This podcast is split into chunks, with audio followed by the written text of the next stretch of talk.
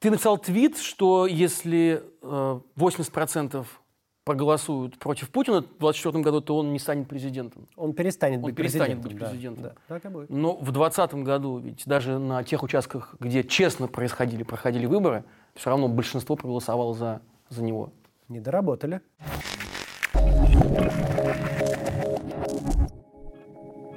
Ну, Не как- в 20-м, в 18-м, но и в 20-м тоже. Но не доработали. Вот не доработала оппозиция. Кто-то бойкот, кто-то это, кто-то молчал, кто-то чего, и все. И в обществе не возникла дискуссия. А не надо ли нам э, как-то без Путина обойтись тут? И все, и проиграли. Ну, вы, надеюсь, в этот раз не пропустим. ну, при, той, при том уровне мобилизации его электората э, и при том, как все происходит на, на Сейчас? фронте. Да, сейчас. Ты действительно считаешь, что это возможно собрать так много противников? Абсолютно. Сейчас Расскажи, ситуация его намного сложнее, чем была раньше. Есть некоторый эффект вот этого вот ралли вокруг флага, про который говорят. Но если посмотреть объективную реальность, то она совершенно не в его пользу. Война проигрывается или точно не выигрывается. Она идет не так, как он планировал. Он вообще такой войны не планировал. А, нужно грести людей в армию. Нужно объяснять им как-то, почему они беднеют. Ему довольно трудно на, этих, на, на этой процедуре будет проходить ее как-то тихо. Я не говорю, что точно у нас получится. Но мы должны использовать этот момент. Да. Там будет очень много острых и опасных э, ситуаций для него. Например, момент выдвижения кандидатов. Мы не знаем, может быть, в России решится кто-нибудь из антивоенно настроенных людей выставить свою кандидатуру. Там по-прежнему живая партия «Яблоко». Там живая еще одна партия э, у Нечаева по-прежнему не закрыли. Парнас вроде закрыли. Ну хорошо, две других есть. Эти партии могут выдвинуть кандидата, который э, может приступить к сбору подписей. Э, В Беларуси рухнуло весь имидж Лукашенко в процессе сбора подписей. Когда все увидели эти очереди, все рухнуло. Получится это у нас? Я не уверен. Я никаких гарантий не могу тут дать, никакой, никакой расписки не напишу. Но мы должны пробовать. Это момент, когда, мы, когда открывается щель, и мы должны совать туда лом. Но фактор фальсификации, он все равно ведь покрывает любые, э, любые эти щели, понимаешь? Да все фигня. Фигня? Абсолютно. Не, Расскажи. вообще не имеет никакого значения, что они там в итоге объявят. Имеет только значение, что будет в реальности. Вот если в реальности будет, э, да даже не 80%, даже 50% против Путина, даже не 80, то ну, будет 30 за него, 50 против и 20 там непонятно, то что не нарисуй, все все поймут. Так или иначе, будут честные участки, будут участки, где открыли урну, как вот это в Беларуси было, как складывали бюллетени гармошкой. Фотографируешь урну, а там все бюллетени гармошкой. Все, да ты хоть объявляйся потом этот результат. Не имеет значения, будет все ясно. Если мы добьемся а, общественного консенсуса, хотя бы не консенсуса, хотя бы общественного согласия на то, что Путин нам больше не нужен, он свалится.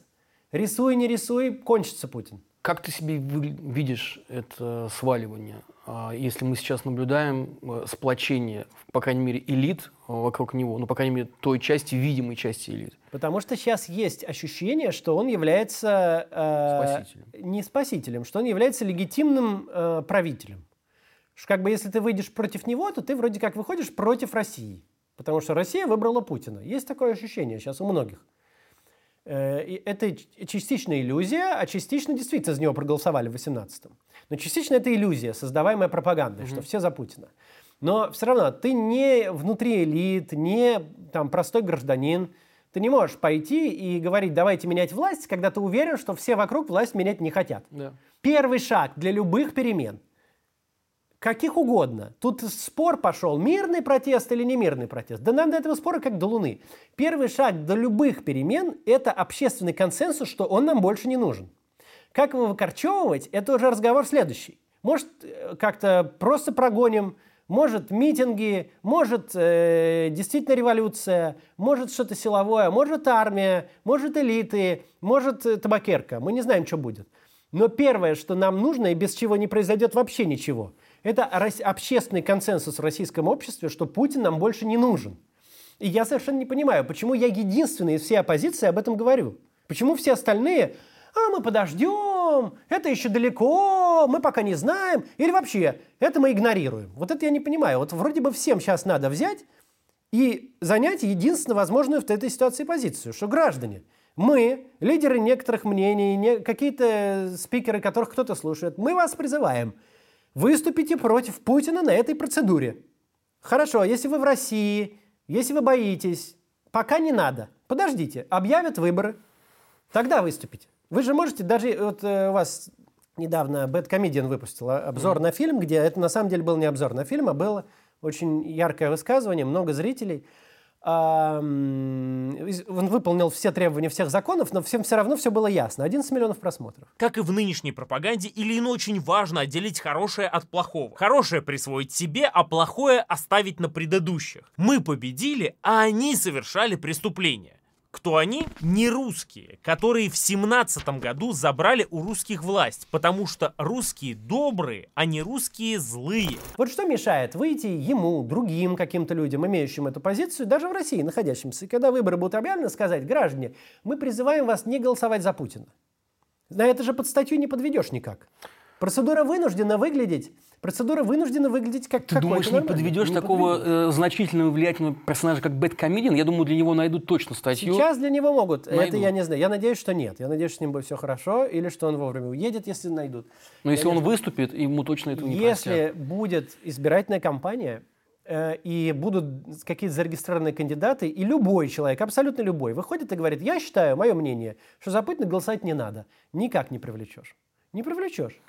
Никто никогда это не делает. Ты не думаешь, что если достаточно влиятельный этот человек и обладает достаточно большим кредитом доверия людей, то с ним найдут как расквитаться, или, по крайней мере, по белорусскому сценарию после выборов это произойдет. После а у нас же белорусизация сейчас происходит. После может. После вот. А может. А кто будет рисковать? Во-первых, зависит от того, что ты говоришь в процессе. Если ты говоришь просто, граждане, я призываю вас не голосовать за Путина, то и после с тобой ничего не будет. В Беларуси и в других местах после происходит Э, каждый раз, каждый выбор. Мстят тем, кто пытался сшибить эту систему уже в, после, потом. Угу. Но тем, кто просто призывает, говорит, голосовать не будем. Ну, идет общественная дискуссия. Это же выборы. Вон, на плакате написано, выбираем президента. Вот выхожу я и говорю, давайте этого выбирать не будем. Это очень безопасный способ э, политического высказывания. Очень многие люди сейчас, влиятельные и с большими аудиториями, хотят высказаться, но боятся процедура это, я и выборами не хочу называть, это процедура, которая будет в марте, это безопасный момент высказаться. Я против. Я против Путина. Даже не говори войны, не войны. Вот это будет бюллетень, не ставьте туда галку. Все нормально. Очень можно широкий общественный консенсус. Те стартовые ресурсы, которые есть сейчас у российской оппозиции до начала этой процедуры, они несравнимо больше, чем были ресурсы у белорусской оппозиции до начала выборов в 2020 году. Несравнимо больше. Тот процент российского общества, который нас слушает, то влияние, которое мы имеем, все вместе взятые, только не по одному, несравнимо больше. Мы это сдвинуть можем, если займемся этим. Ну, а ты, например, с тем же самым бэткомедием напрямую общался? Ты с ним Нет. пытался его убедить? Это человек с огромной аудиторией, Я да? не общался. А если бы общался, я бы не сказал. Почему? Ну, я, ну, меня только что тут к восьми годам приговорили. Я иностранный агент, я, я не скажу, с кем я общаюсь в России, с тех, кто там живет.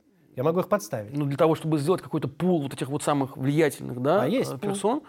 и чтобы договориться, надо же, чтобы кто-то проявил инициативу. Ну, При... публично, я понимаю, да, публичные призывы, может быть, не так работают, как... Э, я много с кем общаюсь, я никого не назову. Угу. Ну, кроме тех, кто за границей. За границей назову. А, э, ну, могу назвать. Вот с Ходорковским только что пообщался. Ну, ты общался с Собчак, она все еще в России, Собчак, это же не секрет. Ну, она взяла у меня интервью, значит, для нее это было ок. Ну-ка, да, мы с ней общаемся, мы с ней в хороших отношениях. Каких-то других людей я не могу назвать. Потому что это для них риски. Я не буду, но я буду со всеми говорить. Венедиктов? Ну, Венедиктов, ну, тоже, ну, как бы, мы с ним, он писал, ну, опять, ну, я ну, не хочу называть, я не знаю. Окей, окей, okay, я, я не прошу, да, я просто к тому, что сейчас, вот ты говоришь про 2024 год, ну, вот, например, «Голос», да, общественная организация, кстати, э, Григория Микоянца, собственно, арестовали, он сейчас находится в, в застенках. Да, один, съели, съели. Один из основателей «Голоса», да, они, так вот, они пишут о том, что сентябрьские выборы 23 года, вот эти, да, один день голосования проходит под жесточайшим давлением силовиков, это как бы репетиция 24 -го года, и, и здесь мы видим, в общем-то, что э, никаких шансов на, как ты говоришь, что, что эта процедура хоть какой-то покажет процент э, потому что адекватного здесь, ну, не потому согласия. Что здесь нет вообще никакой мобилизации, что об этих выборах вообще никто не говорит. Никто не обсуждает, что эти выборы – это возможность э, показать системе ФАК. Нет такого обсуждения в обществе вообще. Но слушай, все-таки я пытаюсь понять, а как показать этот, этот факт, если вот та же самая система фальсификаций тотальных, тот же самый ДЭК, да, электронное голосование, но она просто Не закрывает имеет- любую возможность. Не имеет никакого значения, что посчитают. Никакого. Вот в Беларуси Только посчитали. Какая разница? Это что, на кого-то повлиял, что они там посчитали? То это не важно. В таких системах где-то всегда происходит момент, когда вдруг все понимают, что все против. Да. Эта вещь, она не, не поддается объяснению, описанию и прогнозированию. Просто вот есть где-то момент, что бац и все. В советской системе так было. Это, кстати, где-то в 90-м, я так понимаю, ну это и раньше просто было видно, что оно, но когда в 90-м вдруг выиграли выборы в, и в Верховный Совет РСФСР, и в это Ленинградскую, это Ленсовет, и все вдруг демократическая Россия, там это движение или э, Э, Короче, КПСС вдруг их проиграла, и вдруг это все поняли, что, оказывается, все совсем не все за. Да. Ну, э, там процесс дольше шел, я не хочу это конкретно, например, в Беларуси. Это момент был вот тот четко, вот теперь четко задним умом понятно. Это был ровно тот момент, когда выстроились очереди. Все стало понятно. Когда ты всю жизнь считаешь, что твоя школьная учительница, продавщица в магазине, тетя, соседка, все за Лукашенко, а ты один против, и вдруг ты идешь в эту очередь, и там стоит и школьная учительница, и продавщица в магазине, и дядя твой, и тетя, и соседка. Все в очереди стоят, вот мой паспорт, я хочу против Лукашенко. Все, все понятно. У всех сваливается иллюзия это. Это же информационная автократия, она стоит на иллюзии. Да. Она может перестроиться в военную диктатуру? Может. Может быть, вот свалится это все ощущение, а они силой и властью. Может такое быть. Но это другой этап. Давайте хоть к этому этапу перейдем. Сможет она или не сможет, это большой вопрос. Сможет она или не сможет. Мы ее должны вынудить туда пойти. А пока мы такие сидим все и говорим, а вдруг не выйдет, а вдруг нарисуют, а вдруг мы проиграем. И никто вообще даже речи не ведет о том, что нам надо жахнуть. Вот надо взять эту процедуру и попробовать жахнуть. Скажи, пожалуйста, что сейчас э, происходит с позицией в эмиграции? Ты говоришь, что со многими людьми общаешься, тех, кто находится за пределами. Насколько эти люди сохраняют понимание того, что происходит в России, и какие вообще шансы у тех, кто уехал, объединиться? Вот ты сейчас говоришь, что даже простая идея выступить э, в 24 году против, она уже натыкается на Ну, я тебе могу сказать о, о том, ш- с какой работу я провожу. Да. Вот э, я увидел, что Михаил Ходорковский высказался странно, что не надо участвовать. Я записал довольно жесткое видео, может быть, жестче, чем надо я записал. Там были лишние слова некоторые сказаны. Но это просто, эта тема меня так достала, что я просто вот, ну, не могу. Просто я, я помню, как я давал автору задание на сформирование месседжа, и я его сам дописывал половину, но когда я давал задание, мне кажется, я не матом говорил только э, вот некоторые слова. Как в основном они были все э, матом, как бы, э, что, мы, что мы должны сделать с этими спикерами, которые призывают к бойкоту. А- Матершинник, известный матершинник Максим. ну вот я не могу, я, я, я это, это меня просто выводит. Э, Ну, что я сделал, когда это вышло? Я по- поехал к нему в Лондон, встретился, мы поговорили. И обсудили, я ему привел аргументы. Некоторые из них привел в э, эмоциональном ключе, так сказать, сказать можно. Он, как ни странно, не посчитал, э, что это дилбрейкер, что со мной больше надо разговаривать, а принял их и сказал, что, в принципе, ему эти идеи довольно понятны.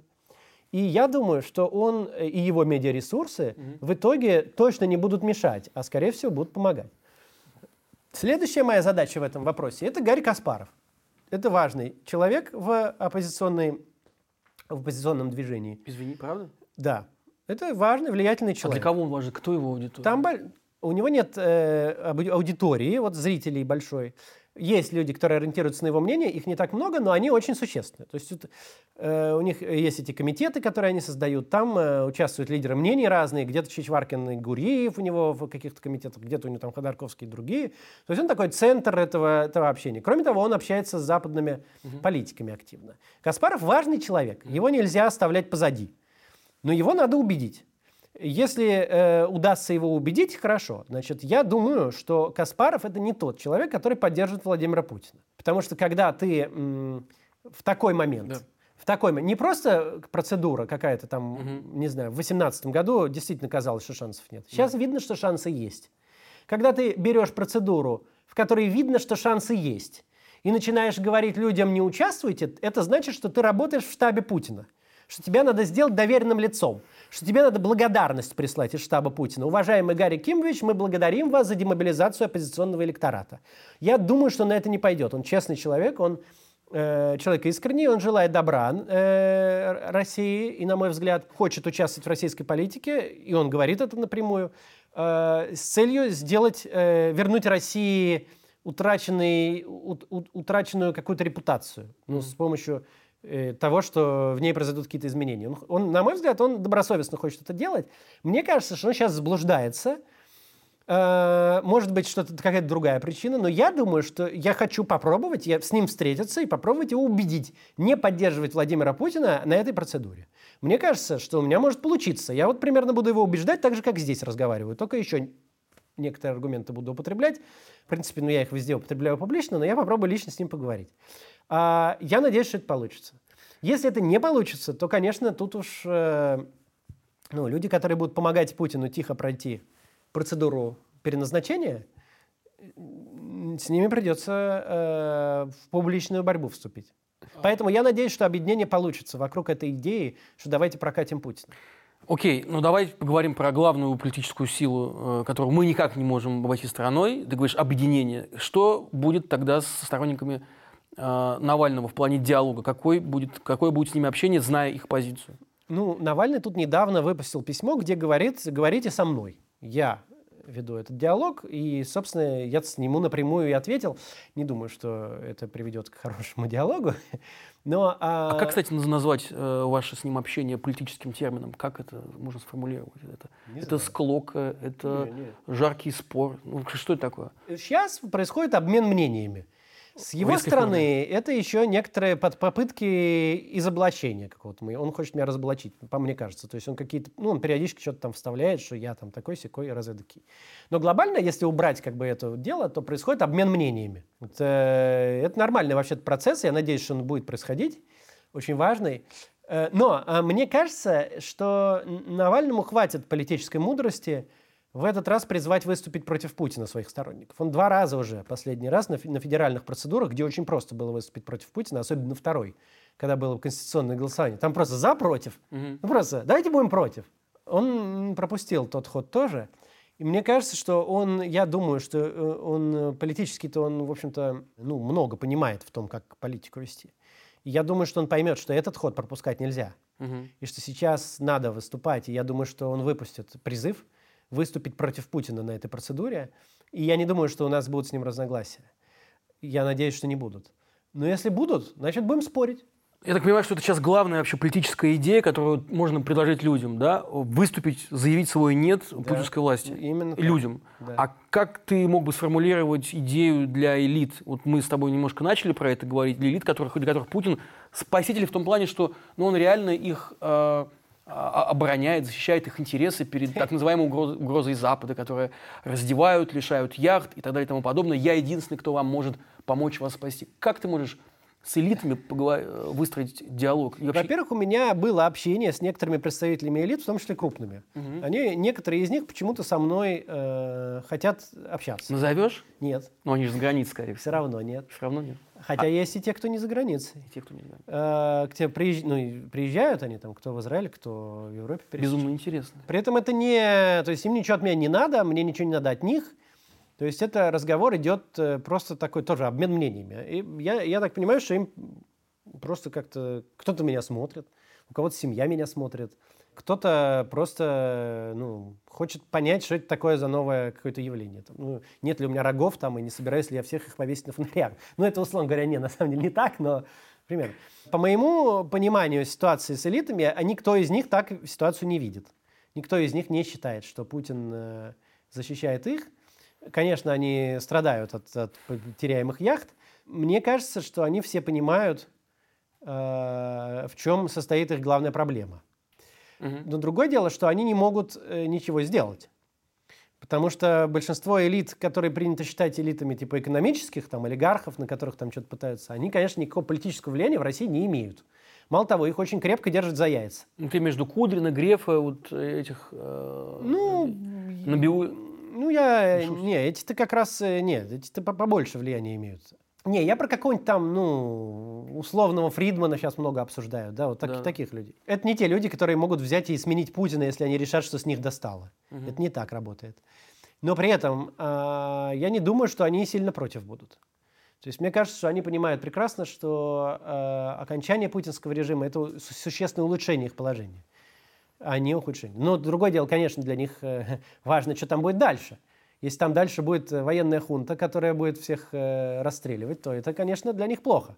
Но м, какой-то там мягкий транзит в сторону там Мишустина, Собянина, там э, Кириенко или Кудрина, это все совершенно для них не, не- наоборот э, хорошо. То есть это не, это не что-то, что их пугает. Но есть ощущение, что как раз для этих людей выступить даже в 2024 году против Нет, конечно, нет. – это огромный риск. Ты- Конечно. Ты говоришь про простых людей, Они придут в движение только когда будет изменение общественного настроения. элиты. Да. Потому что э, а- или не придут. Ну, ну, но могут они прийти в движение только когда есть понимание, что в обществе есть консенсус, что это нам больше не нужно. Потому что пока такого понимания нет, то для них это самоубийство просто. Потому что на кого опереться? В обществе нету никакого запроса на то, чтобы элиты там как-то сменили власть, нету. На то, чтобы власть ушла, нету. Когда нет никакого запроса, то ничего в движение прийти не может. Первый шаг для всего – это изменение отношения к Путину. Если вот на этих выборах станет понятно, что он больше, Россия его не хочет, то все начнет менять. Там все пойдет. И регионы могут пойти, и люди в разных там вот э, э, местах могут протестовать, и Москва может прийти в движение, и Питер. Это совсем другое дело. А что, народ не хочет, его думаешь? Я думаю, что сейчас народу пофиг. Пофиг. А всегда Да. было. Нет? В основном пофиг. И это надо изменить. Это и наша задача как раз. Ну, это вот просто литература об этом. э, т- Гуреев с Тризманом. Ну, активное меньшинство должно убедить пассивное большинство. Надо по книжке действовать. Почитать Гуреева и по книжке прямо. Активное меньшинство, вместо того, чтобы сидеть тут рассказывать, что оно все в апатии, в депрессии, должно пойти убеждать пассивное большинство. Убедим, все будет хорошо, да. Сколько раз пробовали убеждать, и что-то как-то... Мало. Мало? А когда пробовали, получалось неплохо. Ходили, Пробовали. ходили в народ. Про... Да здесь народ ходить надо. Это вот этот вот глубинный народ, это сурковский термин, нет такого. Все примерно в одном медийном поле, все все видят, все все читают. Просто люди чувствуют, что нет сопротивления, что нет никакого. Вот это, если не Путин, то кто? Это же берется оттуда, что никакого другого месседжа людям не посылается. Посылается им какое-то нытье, жалобы, недовольство. Недовольство посылается формата «вот был бы царь хороший, было бы правильно все». Но это люди так- такой месседж-то не считывают. Они говорят, царь есть какой есть. Все. Месседж о том, что э, может нам поменять это, по-другому действовать, этот нам не нужен, он не очень-то посылается. Посылали активный хороший месседж в 2011. Вот была хорошая очень история. Голосуй за любую другую партию, кроме партии жуликов и воров. Очень прекрасно. Кто такие Единая Россия? Жулики и воры. Что нужно делать, чтобы жулики и воры перестали нами править? Проголосовать за любую другую партию. Прекрасно. Сработало, люди проголосовали, и большинство у них, у- и они натяну- вынуждены были себе рисовать, и митинги огромные вышли, чуть-чуть не дожали. Но шанс был, не, не вышло. Бывает. Зато хорошо попробовали. С тех пор как-то не особо пробовали. С тех пор, ну, в 13-м попробовали с Навальным в Москве. А дальше как-то все началось. Тут мы не играем, тут у нас выборы не выборы, ой, у нас голосование на пеньках, ой, нам не допустили кандидата, мы, мы обиделись, и за это не пойдем ничего делать. Вот что началось. Ну так вот, когда так, так ничего и не сделаешь. А надо по-другому. Твой главный инструмент общения с людьми и донесения другой информации, альтернативной точки зрения, как и у всех нас, это YouTube. В ситуации, когда YouTube отключают или блокируют в России, э, какой тогда план? На коротких волнах будем вещать. Ну, давай серьезно. Ну, Я серьезно, откроем приемники, запустим, а там будут собирать, скручивать. Ну, делали же так люди. ну, Ну? сейчас способы глушения, знаешь, какие? Ничего. Если даже э, YouTube могут отключить, да, то ты Ну, думаешь, и не, у кого корот- не корот- отключат? не, короткие, ну ладно, понятно, что это своего рода шутка. Хотя всерьез недавно обсуждалось, я слышал. Было. Я тоже слышал. Найдем мы способ. И Если есть что сказать, и если есть желающие послушать, Да. найдется способ. Способ найдется. Главное не говорить херню. Вот когда ты начинаешь говорить типа, ну и мы так обиделись, что мы ничего делать не будем, так ты хоть на коротких волнах, хоть на длинных, хоть в федеральном телевизоре. Никто не, не будет это слушать. А если ты даешь понятный какой-то э, месседж, Мгм.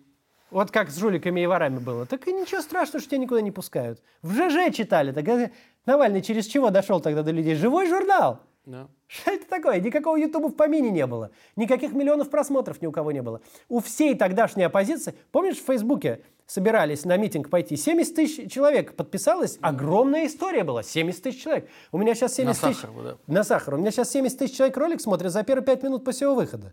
Все ресурсы, все оппозиции тогда были примерно как, ну не знаю, средний канал, ну ваш сейчас. Ну, Спасибо за- Средний. за, такой оценку. Нормальный средний, крепкий среднячок у вас. Вот Это так- пока. Ну да, ну вырастет. Пока крепкий среднячок. Никаких, ну дождь был, ладно, но ни- никаких таких вот медиаресурсов, как есть сейчас, не было и в помине. Спикеров такого количества не было. Навальный только появился. Его вообще читало 50 тысяч человек. Ну, Немцов был там и, и, и Явлинский. Ну, их как бы так, ну, слушали, да не очень. Это все как-то само случилось. В каких-то Фейсбуке, где-то что-то кто-то стал искать, вдруг все вышли, вдруг все пошли голосовать за эту любую партию, кроме. Этот глубинный народ пошел, это не, который, которого не существует, который Сурков придумал. Это же не, не только в Москве пошли, везде пошли. Как это вышло? Да черт его пойми. Поэтому отключат YouTube, будем в Телеграме вещать. Отключат Телеграм, значит, будем еще где-нибудь вещать. В ЖЖ напишем, письма разошлем, не знаю, короткие волны включим, найдем. Здесь же вопрос не в том, сначала вопрос, что ты говоришь.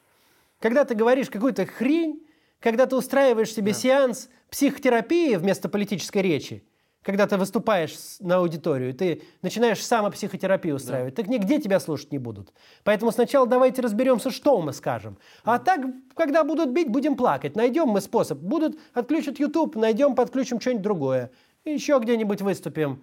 Найдем, как разговаривать. Но все-таки, если смотреть на техническую сторону этой возможной блокировки, закрывают YouTube, большой шок, Крупная большая заварушка, да. перетрубация, да, Да. среди медиа, среди политических э, деятелей, активистов. Нет, А, на самом деле, еще поди знает, что будет. Вон Инстаграм закрыли, там э, политический мой вообще вырос. ну, там и трафик какой был, все-таки не такой большой, все-таки Трафик не такие тяжелые приличный. видео, как... Он, он не такой большой был, ну да, ну то есть... э, Мы же не- 4К снимаем, правильно? Ну мы снимаем, ну будем 360 снимать, ну и что? Ну будет чуть менее, буду... Ну и вот тут появляется Рутюб, условно говоря, которым, э, ко- который э, Государство растет не заменит. государство. Не заменит это государство. Во-первых, государство не может делать IT-проекты. Кстати, нам всем повезло, что «Газпром» купил Рутюб в 2008, по-моему. Что Когда он его купил, Рутюб превосходил YouTube по всем статьям. Но это, ладно, другой разговор. Повезло. Сейчас бы Рутюб был лидером, если бы не куп- тогда его «Газпром» не купил. Государство не может делать такие проекты. И те, кто хотят послушать Соловьева, они ну, ВКонтакте так сидят. Они, ну, таких людей мало. Их теле- У них есть телеканал федеральный, это же, на который я тут ходил недавно. Соловьев Лайв. Так его никто не смотрит. У них рейтинг передач вот этих вот, даже самых ведущих там, 300 тысяч зрителей, э, телевизионных зрителей, 300 тысяч их смотрят. Ну что такое 300 тысяч? Я говорю, ну у меня самый неудачный рекламный ролик за месяц больше набирает. Да. А их в федеральном телевизоре 300 тысяч смотрят. Да нет этой аудитории, никто его смотреть не хочет. Постоку поскоку за ужином он работает без звука, так что опять ругаются. Поэтому э, найдем, как, как разговаривать. Э, да, будет перетурбация. Значит, я думаю, что медиа приспособится. Медиа не к такому приспосабливались. Новые появятся, старые уйдут. Вон, эхо пропало, Ходорковский лайф появился. Ну и живой гвоздь. Разделили как-то все новое. Но я думаю, что мы не потеряем возможность связи с россиянами.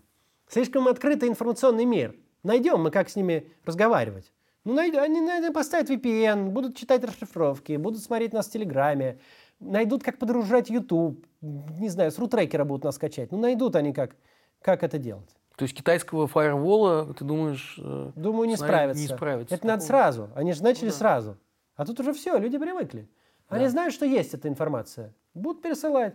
Да и дойдет до дела, будут на, на флешке носить в соседнюю квартиру и на- скачивать и на ноутбуке во дворе показывать. Дойдет до дела, все дойдет до людей. Обществу нужно какой-то рецепт, куда мы дальше двигаемся, чем мы должны, как мы выходим-то из этого всего. Вот это надо обществу сказать, да? Что мы выходим из этого всего так. Первым делом мы прокатываем Путина. Говорим, что мы его больше не поддерживаем.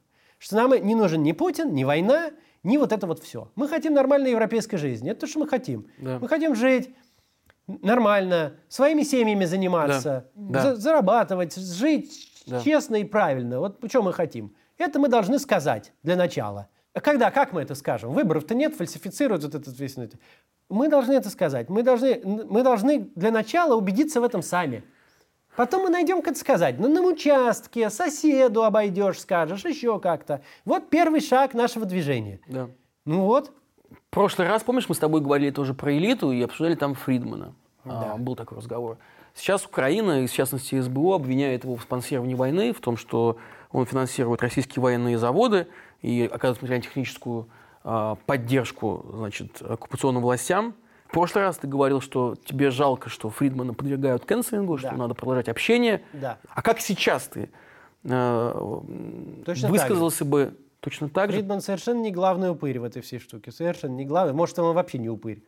Он... э, м, То есть после обвинений э, Украины ты все равно бы ему позвонил и с ним вступил в общение? Во-первых, да. Э, Обвинение Украины... Меня тоже в Украине там, вон, в список миротворцев внесли за твит неправильный. Я ро- российский политик. Если бы я увидел какие-то убедительные данные, что он действительно э, финансирует войну, то я мог бы об этом подумать. Но я предполагаю, что они притянули опять какой-то, что он владеет чем-то, что какая-то доля, где-то что-то там происходит. Чем он не управляет, а просто какой-нибудь акционер. Я думаю, что такой, такая канва. Я пока не видел этого дела. Фридман влиятельный, важный человек, э, который не является совершенно в авангарде сторонников Путина или войны. Я думаю, что это не тот, кого надо выбирать э, мишенью. Я бы вообще мишень сейчас не выбирал. Я бы мишень выбрал бы одну, Путина. Вот наш мишень.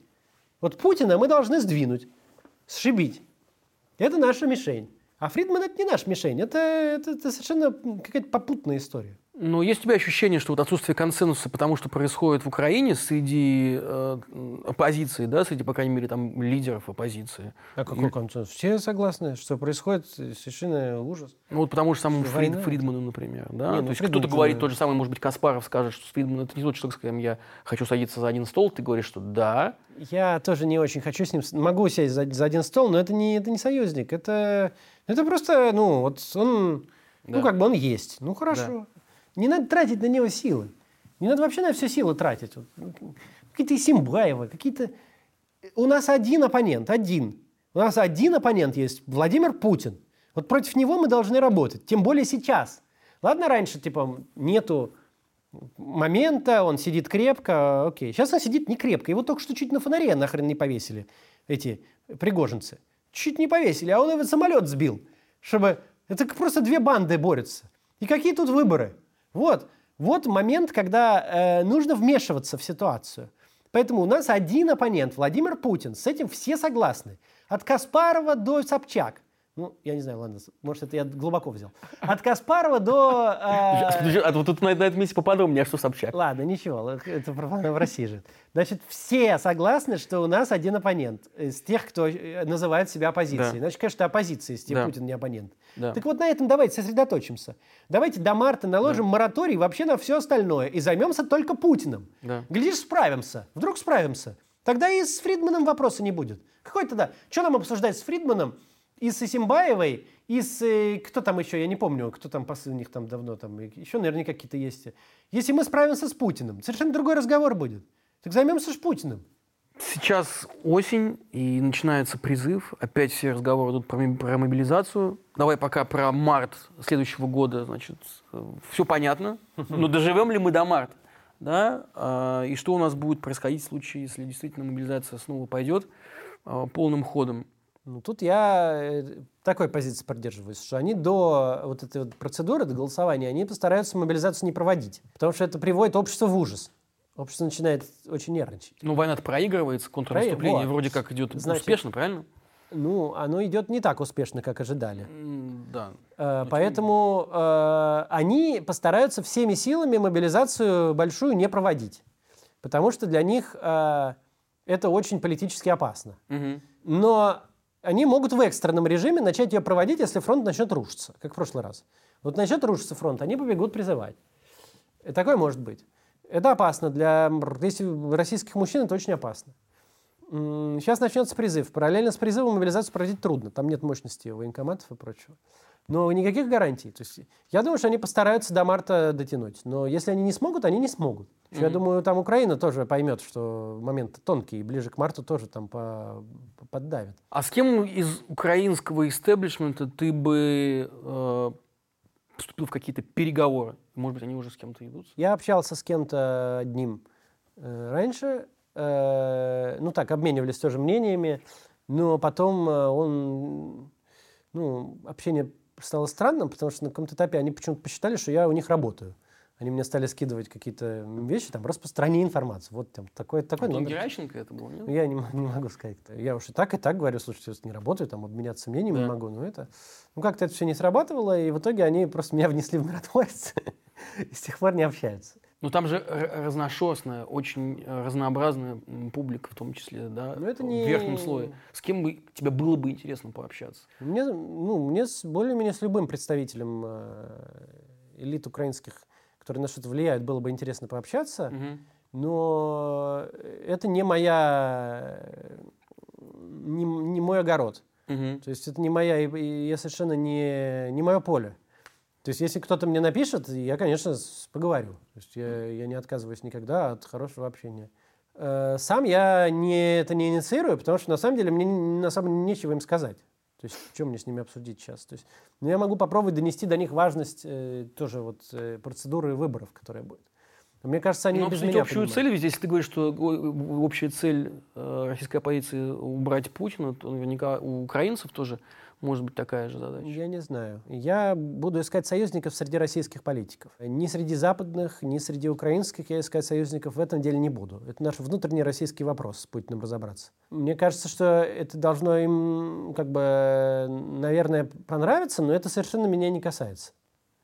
Я, я искать там помощи не, не буду. А, Путин заявил, что Зеленский, естественно, э, естественно, продукт Запада, этнический еврей, способствует героизации нацизма. Поэтому я хотел тебя спросить, как еврей, можешь рассказать, почему это все, почему это утверждение лишено смысла? Ну, начнем с того, что по израильским правилам я вообще не еврей. Нет? Нет. Вот так вот. Сенсация. Это, Да, мама русская. что случилось? Мама русская. Мама Что случилось? Папа согрешил. Все с тобой понятно. До свидос. Вот так вот. Поэтому я не знаю, что тебе сказать на этот вопрос, но не только поэтому я на самом деле... У нас похожая история. Ну вот. Поэтому, ну, это, конечно, полная чушь. В Израиле каждый раз центр Яд Вашем, который главный центр в Израиле по сохранению памяти о жертвах Холокоста, а, он э, каждый раз, когда что-то там вякают про фашистов в Украине, выступает с каким-то заявлением или, или сообщением, что это все полная фигня, никакого там нацизма нет, и вообще это оскорбляет память Да. Э, погибших, что эта тема поднимается в контексте сегодняшней политической дискуссии. Я придерживаюсь такого же мнения.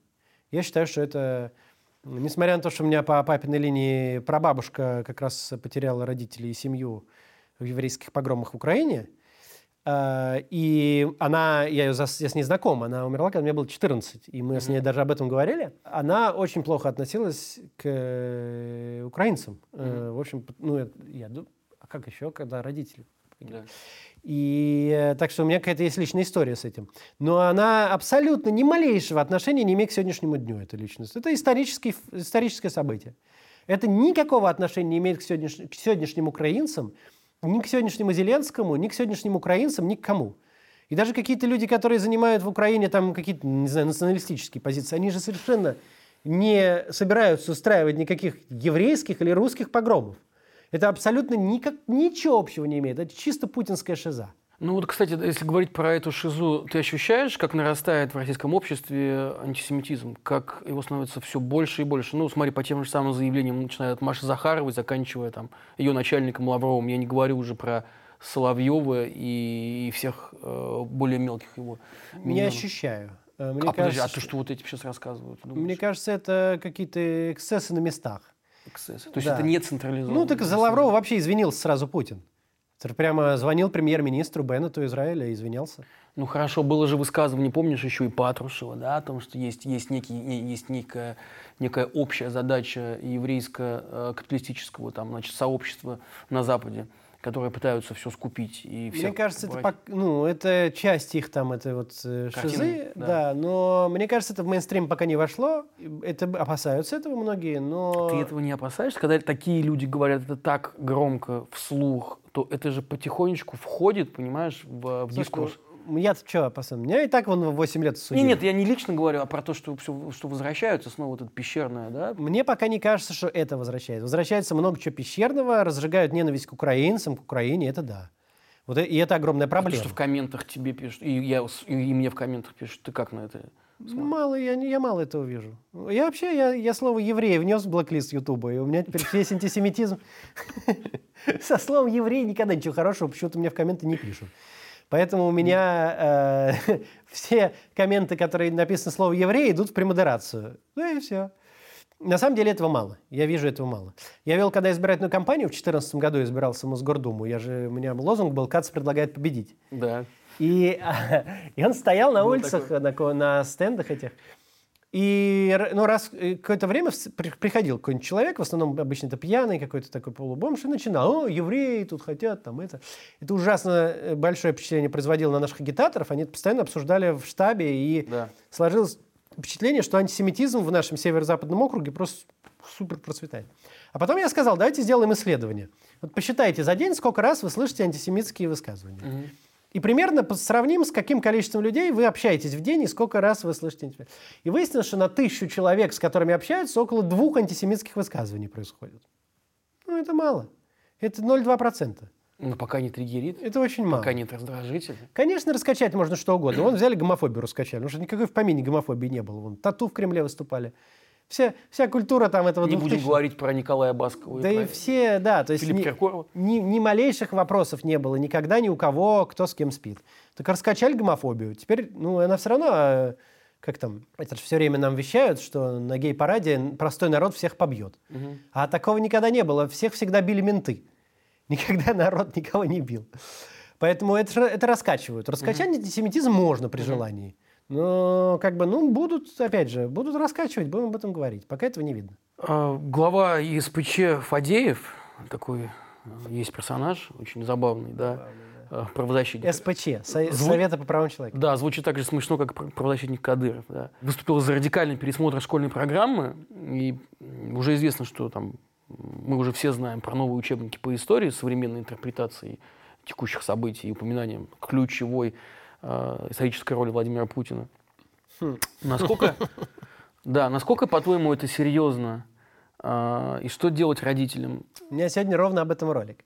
Вот, как, поэтому, собственно, и вопрос. Во-первых, на мой взгляд, это не очень серьезно. В смысле, и начинание или возможные последствия? И то, и то. Значит, здесь интересная тема. Значит, обычно э, э, диктаторские режимы опираются на молодежь.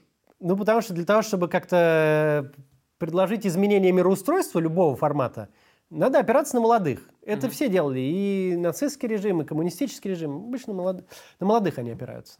А у Путина так никак не получается. У него вот 70 плюс.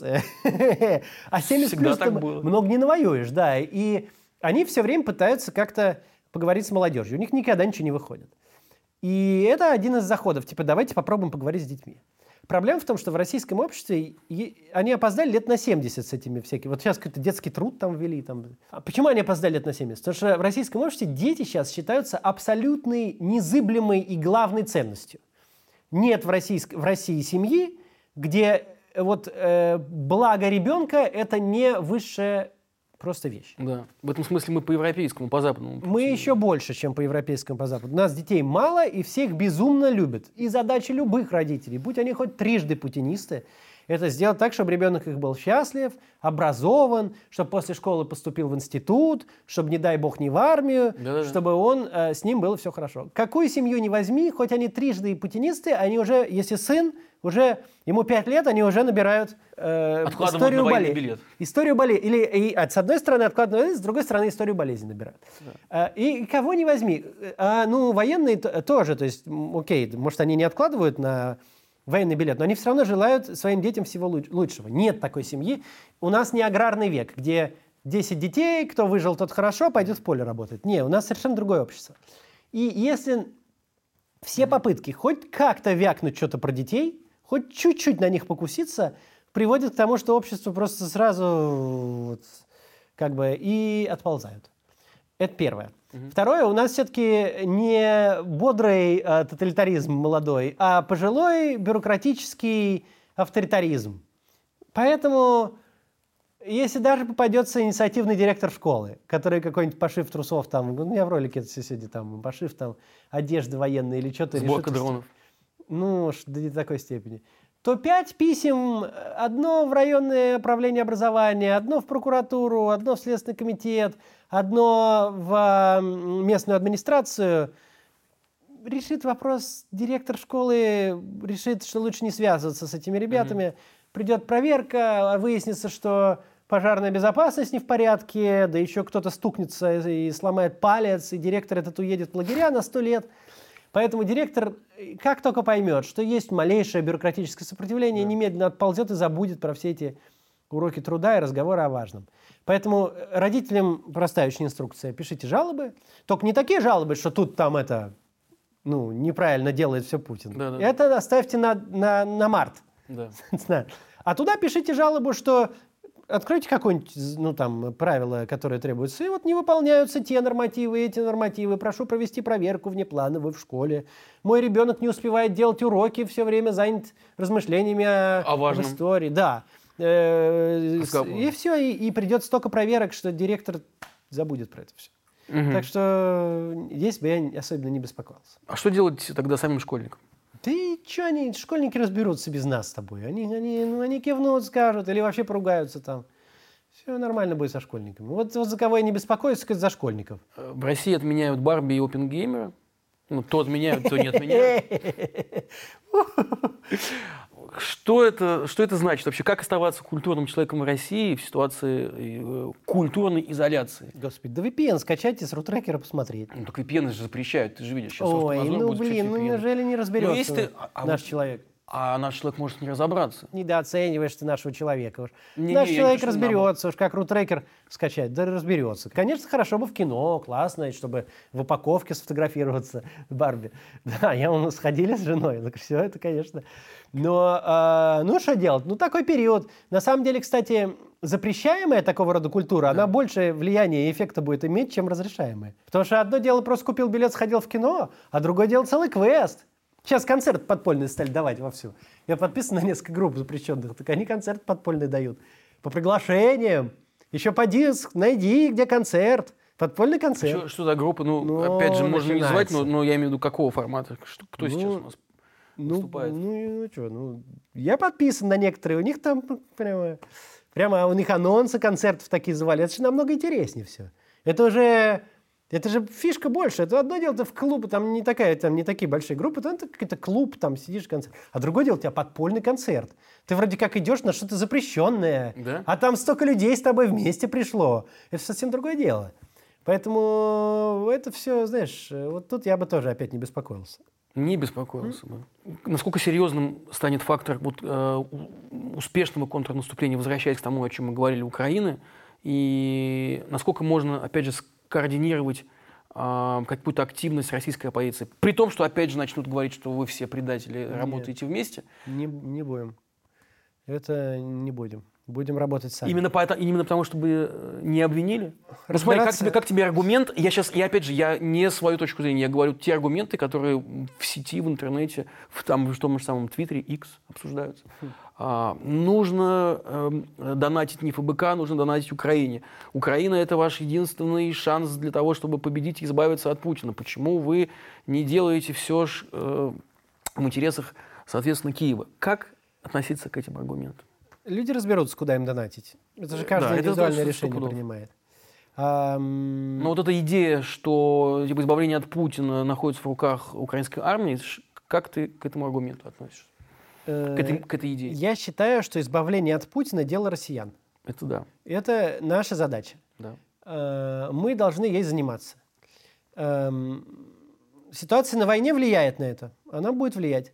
Если будет наступление, не будет наступления, она будет влиять на это. Но она идет помимо наших, наших усилий. И мы не будем, я не буду ни с кем э, координироваться. Это не, это не мое поле. Я буду работать с россиянами. Значит, что касается избавления от Путина силами украинской армии, я не вижу, как это может произойти. Украинская армия может освободить свои территории. Это возможно. Хотя похоже, что на это понадобится несколько лет. Но это возможно. А может и нет, я не знаю. Но это возможно. И даже Крым возможно. Но а, Путин-то от этого никуда не денется. Всем абсолютно наплевать на Крым. Всем наплевать на все. Если Путин завтра... Самая большая проблема для нас с Путиным, кстати, будет, если он вдруг догадается через месяц сказать,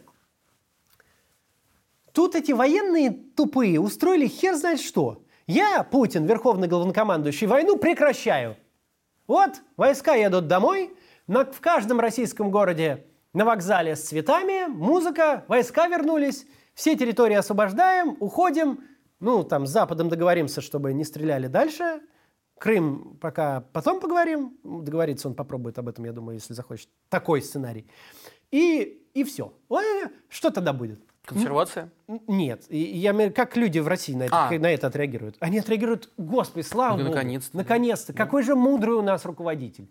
Как же он мудро поступил. Какие же тупые гады эти генералы, устроившие войну. А наш мудрый руководитель всех спас. Сколько спас людей. Вывел войска. Так все. Это еще на 8 лет. Тогда мы с ним не справимся. Еще на 8. Ну, на много лет. Это, это на 8 лет запала хватит этого. Это будет, это будет прям большое дело. Прекратил войну. Он, конечно, он объявит, что он победил. Цели ус- успешные. Донецк всем плевать. Какой Донецк? Все эти- а кому не плевать, те уже или в СИЗО, или в морге Тверском. Большой группы людей, которые что-то по этому поводу скажут, нету. Значит, это самое политическое сильное действие Путина сейчас. Объявить, что больше никакой войны нет. Граждане, я, Путин, войну прекратил. То есть остановка войны, вывод Да. войск. Вывод э, войск и- со всех территорий, кроме, может, Крыма. Может, Крым он попробует освоить, и об этом он сможет договориться, если захочет. Вот это самый опасный для нас сценарий. А что будет происходить тогда в России в этом, при этом Да сценарии? ничего, Внутри все России? ужасно порадуются, скажут, какой молодец. С точки зрения политического режима. Усилится, бу- будет очень сильно. Он, он усилен, не законсервируется, он усилится. Он выиграет любые выборы спокойно, его хрен сдвинешь. Потому что он будет прекративший войну, спасший людей. Нобелевскую премию мира его выдвинут. Ну, ему не дадут, конечно. Но это, это, это, это будет такое ощущение в России. Да. И это ему не хватит на это мозгов. Не хотя, хватит? Я думаю, нет. Но, опять же, если бы Ну, он так мозгов, сделал... просто, Если бы он так сделал, э, я не могу сказать, что я был бы сильно против, потому что люди перестанут погибать.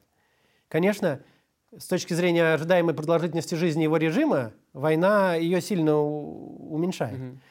Но люди, перестанут, люди погибать перестанут, и тогда, конечно, это, стоит, это, наверное, стоит того. Если он это сделает, ну, это я к чему говорю? Что если вдруг э, ВСУ освободит эти территории как-то, и, и тогда война закончится, то это, опять же, в России-то будет только радость. России наплевать.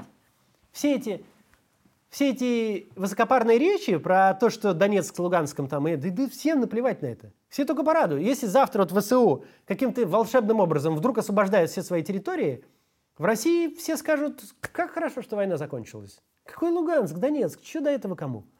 Поэтому каким образом они свергнут Путина, мне непонятно. Они что, до Москвы дойдут? Не дойдут. Что будет-то? А вот эта вот теория, что они освободят Донецк с Луганском, а в России начнется развал, ну это же просто глупость. Это же просто... Это же для европейских грантов. Это же никто всерьез в это не верит. Это просто вот все эти Eastern European experts, они просто на этом гранты получают. Ну, ну это же никто в это реально не верит. Никакая Россия не развалится из-за того, что Донецк с Луганском освободятся. Ну, как тогда будет э, выглядеть? э, я тоже так не думаю, потому что мне кажется, что, конечно, это, наоборот, позволит Путину укрепиться да, в существующих границах. Прекращение войны Да. и тем более устаканивание границ позволит Путину укрепиться. Но есть но маль- маленькая вероятность того, что поражение будет тяжело воспринято частью общества, да, какой-то частью общества. Так эта часть общества быстро порешат. Мы уже видели, что происходит с ними. Один в СИЗО, другой в морге. Кстати, вот ты думаешь, у него были шансы у Пригожина на какой-то успешный выход? Были, дошел бы до Москвы. Бы... После этого, после того, как он А, выступил. после я не знаю. Это я не, не, не знаю, как там все работает. Может, спрятался бы где-нибудь, может, что бы это в Африке посидел своей. Но, но ты веришь в то, что он, что он погиб, что он поверил Путину, его слову? и- Да, я думаю так. Но это... э, Он мог, э, если бы, если бы еще 2-3 дня продолжался бы этот мятеж, то э, ситуация могла расползтись бы очень сильно. Все бы поняли, что бояться-то некого. да. Это же все на страхе держится. Элиты все, и граждане, в общем-то, все на страхе. Уже нет другого предложения. Уже никто не... Уже вот это предложение, которое было элитам, что вы типа в России воруете, а в Лондоне живете, такого уже нету предложения. Теперь только страх. А если бы три дня не было власти, то страх бы испарился. Мгм. Так что там он мог дойти. Но опять же, возвращаясь к теме ВСУ, я не понимаю, как они свергнут Путина. Это я не вижу такого.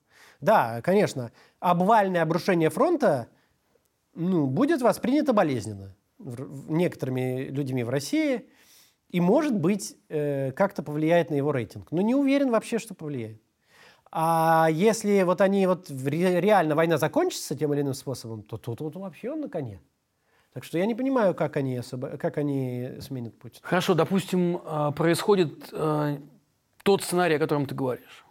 Происходит 24 год, март, все начинают, все начинают высказываться резко против. Мы видим ситуацию повтора мин- минских событий, но уже на улицах России. Профсоюзы, значит, трактористов, учителей. У нас нет профсоюзов. Ну Митинги что- пенсионеров, митинги пенсионеров, на заводах, все, все, все доктора, учителя, вот эти вот пассивные люди, которые боялись высказываться, вдруг пошли. пошли. Верим в это. Допустим, это происходит. Это не вопрос веры и религии. А, Ну, допустим, что, происходит. что да. дальше? Кто э, подхватывает э, власть, которая начинает рушиться? Путинский режим. Э, Ты здесь, Навальный в тюрьме, Гарри нет. Каспаров в Нью-Йорке, Не, не будет, эм, не будет, э, Маша Певчих в Лондоне. не будет такого радикального изменения, скорее всего. Всякое может быть. Так вот, а какое будет? Э, Скорее, я думаю, что наиболее вероятный сценарий это э, тихий, спокойный бюрократический переход. Ходит Путин, говорит, э, так или иначе, я поехал на дачу отдыхать, э, на пенсию. Ну, там кто у нас премьер? Мишустин. Ну, все, он и будет. Ну, он будет. Ну, это наиболее вероятный сценарий. Мгм. Ну, там есть какие-то варианты, там, говорят, Собянин, там, э, Кириенко, это самые сильные такие фигуры, которые сейчас могут претендовать на Да. эту позицию. Да. Но э, бюрократический переход означает просто... Смену, ну, смену фигуры. Да, через пару месяцев там идут большие протесты. Как-то там элиты или кто-то как-то решают, что надо менять, иначе всех см- сметут. И э, выходит Путин, говорит, я, э, пожалуй, ну, слышал народ это слишком. Что-нибудь такое говорит, что у меня по состоянию здоровья я временно прекращаю там исполнение там, обязанностей. И дальше начинает Мишустин это делать, и все. А Мишустин все... Под гарантией, естественно, которая... Конечно, под гарантию. А куда же? Конечно, в этом дворце самом, который отель Ротенберга, до конца на пенсию, все, под гарантией. Только вот вопрос, выполнятся ли эти гарантии, Да. это вопрос. Да. Но а тут уж э, как получится. И сколько Вот. продержится следующая власть при хорошем сценарии? Это уже очень вариативная вещь.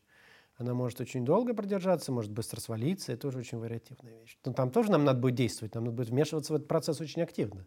Но там уже не будет, возможно, не будет такого консенсуса, как, на мой взгляд, должен быть тут. Мгм. Сейчас у нас всех понятная цель. Надо свалить Путина. А да, уже дальше там уже будут разные. Там будут такие, сякие, разные элитные группы, будут бороться между собой, сильных не будет. Куда вмешиваться?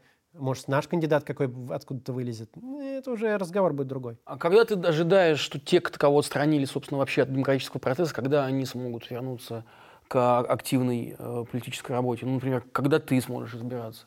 Как ты себе а, формулируешь эту задачу? Наверняка она же есть, правильно? Да, я думаю, что я смогу лет создавать партию в России примерно сразу, как только сменится Путин. И как только уголовное дело твое... Ну, да, отменят? не, это я думаю сразу все. Сразу? А, и Миш- что, Мишустин, думаешь, подпишет? Не подпишет. Э, Вот. Думаю, что это... э, Во-первых, мы будем на тот момент влиятельной силой, если мы сможем как-то единым фронтом выступать, э, либеральная оппозиция. Потому что в данный момент мы единственные э, спикеры, у которых есть лояльная аудитория. Потому что Соловьев, например, завтра вместо него запусти в второй канал кого-нибудь другого, так буду другого слушать. У него нет его лояльной аудитории. Он, э, ну, или если есть, то она маленькая. А она лояльна э, ему, покуда он представитель Путина, начальника. Вот они лояльны начальству. А у нас, и это уникально для нас, ни у кого такого больше нет, ни у Стрелковых, никаких, ни с того фланга, ни у кого это уникальное наше положение, люди слушают наше мнение и ориентируются на него, принимая решение о своем политическом поведении. А, И это будет очень важный актив в момент, когда будет грызня. Потому что эм, Грозя, ты имеешь в виду политический диалог между оппозиционными силами? нет, грызня там, А, там, там. не наша, Сорян, там. сорян. Когда всякие будут разбираться, Мишустина или на фонаре повесить, или ос- президентом оставить. Это будут, или там э, в, в- в СИЗО отправить. Это будет тогда очень важно, будет слово тех, кого, кого есть доверие. Сейчас уже это подзабылось, сейчас уже как-то при- принято стало считать, что вот это вот все доверие, а, общественное влияние, это все какие-то несущественные вещи. Что не они влияют на самом деле, а влияет тот, кто быстрее к уху добежал. Но это в реальном положении реальной политической борьбы схватки не будет по-другому все. Будут влиять все. И Собчак будет влиять, и команда Навального будет влиять, и я буду влиять, и Ходорковский, все будут. А что если единое что-то мы выдадим, то вообще Мы сможем очень многое там наторговать. Мы сможем сказать, отпускай политзаключенных, если ты хочешь, чтобы мы хотя бы тем, о тебе, там, не знаю, молчали, что-то позитивное сказали. Отпускай политзаключенных, закрывай все дела, открывай политическую конкуренцию. Кроме того, мы же еще мостик к Западу. То есть, если мы, опять же, сформируем какой-то единый фронт, мы можем говорить, вот ты хочешь с Западом договориться, мы можем пойти сказать, что с тобой не стоит разговаривать, а можем не говорить такого. А, а это от чего зависит? Ведь не от прихоти нашей. Отпусти политзаключенных, разреши регистрацию политических партий, а, устрой нормальные выборы – и тогда нам есть что сказать на Западе. Мы можем сказать, смотрите, он отпустил политзаключенных, можно с ним поговорить. Это же будет уже разговор. А как нам э, иначе вынуть Навального из тюрьмы? Это же не какая-то вещь, что там придут и не... Это же... Там нет никого, у кого первый приоритет в его правлении будет отпустить из тюрьмы Навального. Это наша задача здесь. И не только Навального, всех остальных. Яшина, Карамурзу, всех остальных политзаключенных. Это будет происходить так, если дойдет до дела. А, ну, все-таки, да, давай завершим на том, что, что нужно для того, чтобы у тебя э, появился диалог с главной политической силой. Потому что ты наиболее активный сейчас. С кем? Да? С ФБК, что ли? Да, ты наиболее активный сторонник идеи объединения. А, ну, по крайней мере, ты громче всех об этом говоришь. Ну, хотя бы к этому событию-то можно? К, к, к, к тому, к выборам Путина. Да, ну и помнишь, как, как, как-то мы встречались за, за общим столом, и там были представители ФБК. Не, все, не, удалось поговорить. Не да. все, да, получилось неплохо. Но после этого были, как, были какие-то попытки еще Я периодически говорить? пишу, и на том мероприятии я предлагал встретиться, посидеть, поговорить без камер, без, да. без, без записи off the record. Отказываются не получается. Поговорили с Волковым, но публично, ну, в, да, на да. дебатах. Ну, так себе получилось, не очень содержать. Ну, нормально получилось, но это, это не был диалог, это, это был спор, это были дебаты. А, а я не хотел дебатов. Я, кстати, даже на это я говорю, давай просто поговорим. Выйдем в эфир вдвоем и поговорим. Нет, нужны дебаты, нужны таймеры, там это. Таймеров избежали в итоге, но не идет. Ну, вот они отказывают. Я готов. То есть, э, что бы они обо мне не писали, какие бы гадости не говорили, как только они будут готовы, я сразу с ними готов встретиться. Даже приеду куда, к ним, если нужно, не, не, не гордый. Э, к ним приду, и мы поговорим. Но они пока не готовы. Ну, они все говорят, что ты за счет э, взаимодействия и сотрудничества с другими пытаешься набрать себе очки и паразитируешь на этом. Это все аргументы, которые, наверное, а, ты знаешь, но все-таки хочется, чтобы ты э, на это, на это ответил. А, ты правда такой? Я не понимаю. А, общение с другими политиками – это а, часть работы любого политика. Как это я набираю очки? Ну, я, может, я и набираю очки. Людям так, они так соскучились по нормальным политикам, которые, когда у них разногласия, встретились за столом, поговорили, выложили фотографию. Вот мы с Ходорковским встретились, поговорили. Все очень рады. Ну, набрал я очки? Набрал, наверное. Ну так это Ходорковский? и Ходорковский набрал. Так это же хорошо. Вот сегодня мы с Львом Александровичем Пономаревым встретились. Тоже поговорили. Сейчас выложу.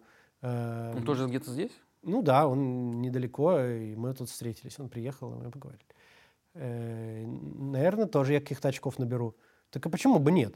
Если мы завтра встретимся с Марией Певчих или Леонидом Волковым за столом, посидим, скажем, мы поговорили, обсудили разногласия, подумали о стратегии, соточку, фоточку выложим вместе, так мы оба, и мы, и они наберем очки. Почему мы наберем? Потому что так ведь должны вести себя политики.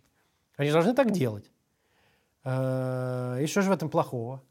А паразитируешь? Ну, так э, я не понимаю, что это за выражение такое. Это что за паразитирование? Это все выигрывают от этого, от общения. Ну вот. То, что я их критикую иногда, ну, бывает. Ну, так они меня критикуют постоянно. Что же это? Повод не, не разговаривать. А уж когда явная общая цель есть. Ну что, они же, очевидно, они против Путина. Вряд ли они за. И я против. Так давайте на этой почве попробуем вместе провести кампанию. А если не получается этого сделать, как будет выглядеть дальше в твоем представлении э, жизнь? Очень важно, что Навальный напишет из тюрьмы про процедуру в эту в марте 24-го. Пока он написал, что нам надо еще подумать, подождать. Что тут думать, я не знаю. Если он напишет, что бойкот опять, придется ругаться. Ругаться? Будем ругаться, да. Будем ругаться. Потому что... Э, э, и будем ругаться... Вот тут я уж... У меня...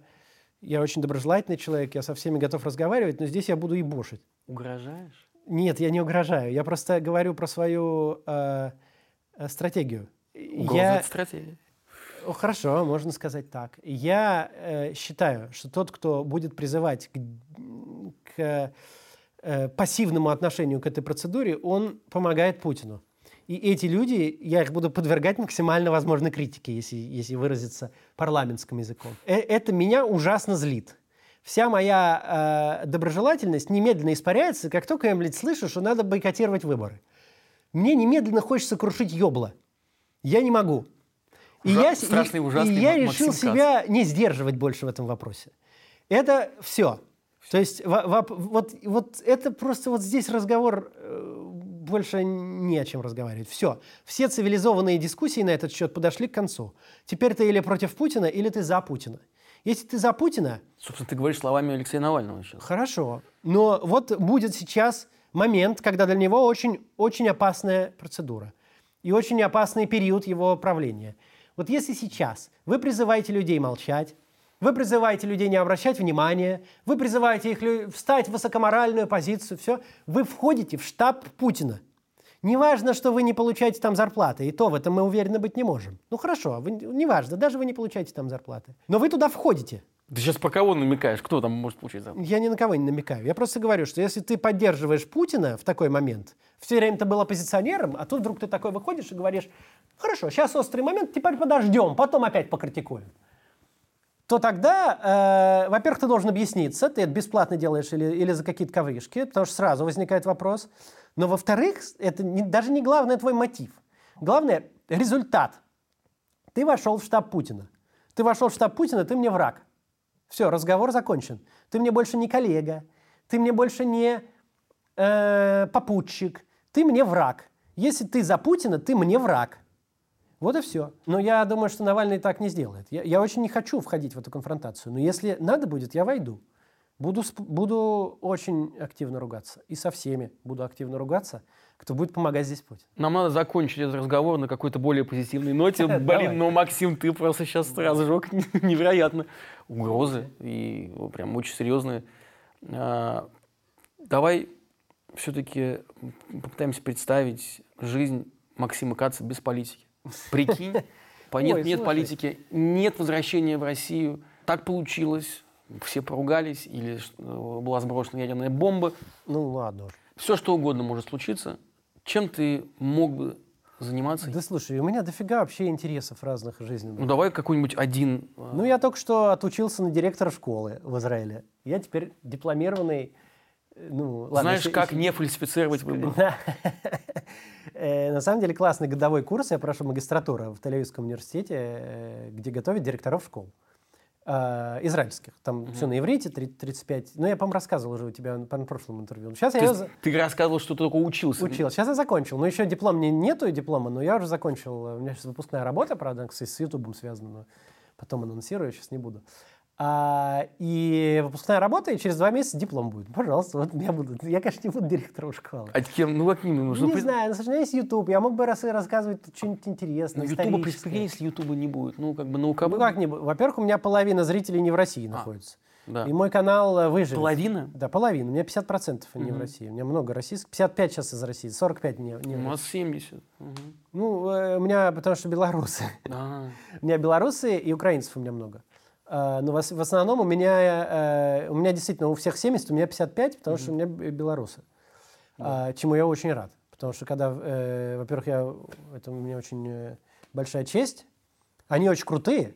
Вот у них надо учиться, как оппозиционную деятельность вести. Там никаких разговоров нет. Там они все против Лукашенко. Никаких нет разговоров. Может, нам сейчас помочь ему немножко? Нет. У всех, э, в общем, где-то под 70, у меня 55. Не, канал продолжит существовать. Да слушай, ну у меня есть, э, есть, есть деньги, есть э, ребенок, семья. Не Есть знаю. деньги от канала? Есть от канала, есть не от канала. У меня с деньгами все в порядке. Какой у тебя бизнес помимо, помимо канала?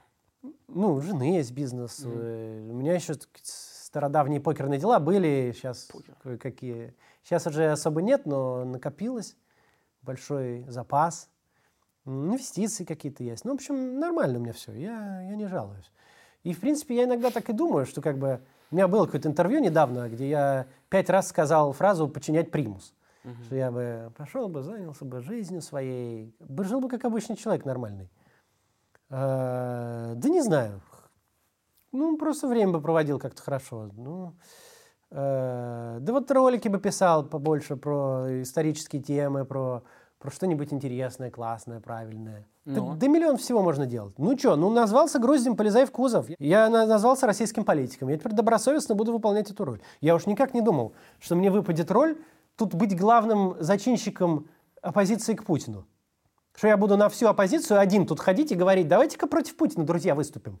А то у вас все там эти, те, там и Симбаевы, или медиаресурс мы делаем. Слушайте, давайте-ка мы против Путина-то выступим. Ну, я никак не мог подумать, что я буду такой здесь. Э, Это мне я не хотел вообще. Я же вообще трамваями заниматься хотел. Я же в политику-то пришел города улучшать.